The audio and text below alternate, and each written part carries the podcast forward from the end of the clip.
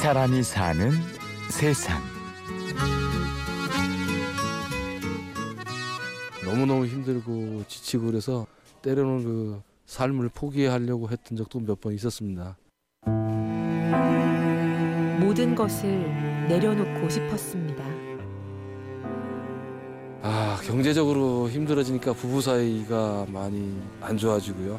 그러다 보니까 이제 자녀들이 성장하면서 가족 전체 분위기가 많이 안 좋아지고 그러면서 어떤 뭐 좀 더 나아지는 계기도 없었고 아유, 이렇게 힘들게 살 거면 다 같이 그냥 이쯤에서 끝내는 게 낫지 않나 이런 생각이 출구가 보이지 않는 심연 속 어둠만이 그를 감쌀 뿐이었습니다.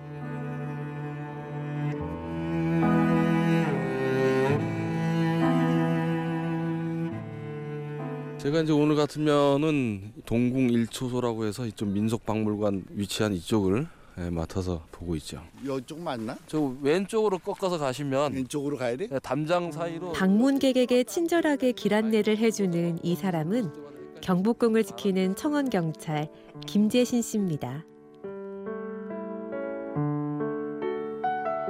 오늘은 고난 속에서도 꺾이지 않았던 그의 인생 이야기를 들어보겠습니다.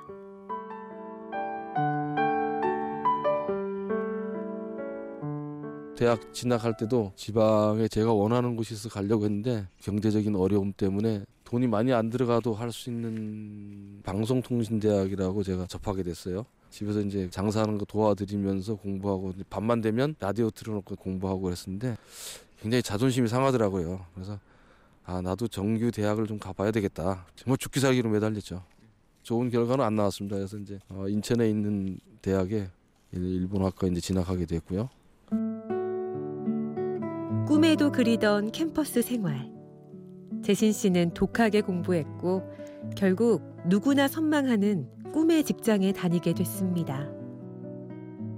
공부는 열심히 했습니다. 또 장학금도 받고 다니고 했었는데 졸업하고는 뭐 이제 대기업에 취업됐었다가 89년도에 일본 항공사에 이제 공채로 들어가서 한 거의 10년을 직장 생활하고 부조리라고 할까 비리 이런 것들이 내부적으로 있었습니다. 그래서 그게 또 못마땅해서 사표 내고 나왔습니다. 그게 이제 96년 11월 20일이거든요. 2, 3개월 좀 쉬면서 여행도 좀 다니고 그리고 새로운 직장 구하면 되지 이렇게 생각했었는데 당당하게 내던진 사표. 그것이 불행의 씨앗이 될 줄은 꿈에도 몰랐습니다. 이듬해 이제 공교롭게 IMF가 금융위기가 와가지고 명태다 조태다 하는 이런 신조어가 생기면서 기대했던 거 거의 뭐 이하로 취업도 안 되고 한 10년 가까운 기간에 많이 힘들었습니다. 그때 저희 둘째 아이도 태어나고 지금 이제 셋째 아이도 그때 태어나고 했는데 뭐 퇴직금 받았던 거 그때 국민연금 해약했던 거 다 속된 표현을 다 까먹고 뭐 아이들 참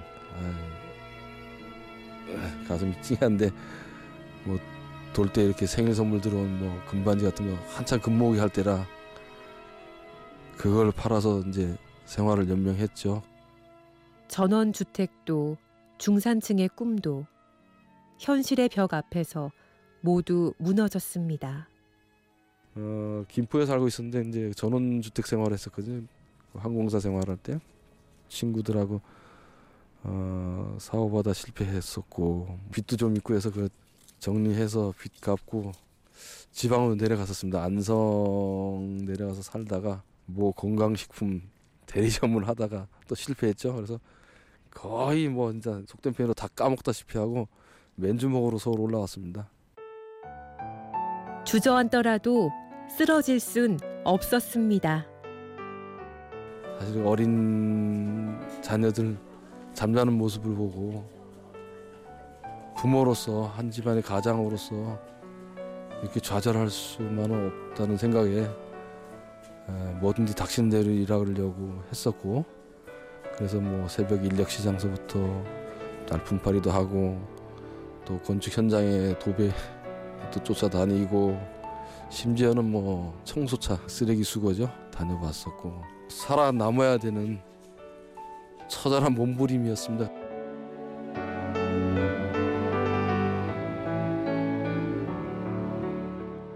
우여곡절 끝에 경복궁 청원 경찰로 일하게 된 재신 씨.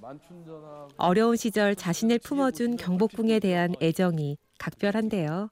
한 노부부 일본인 노부부가 오셨어요 그때 제가 일본어 담당했으니까 건천궁 그 명성황후가 시해되시고 이랬던 에, 역사적으로 좀 비극의 현장 아닙니까 설명드리고 났더니 부부께서 아, 눈물을 흘리시면서 정말 죄송하다고 대한민국에 죄송하고 지금 김상한테 죄송하고 아 아직도 이거 많이 고쳐야 되는구나 뭐 사명감 같은 게 이제 더 들죠.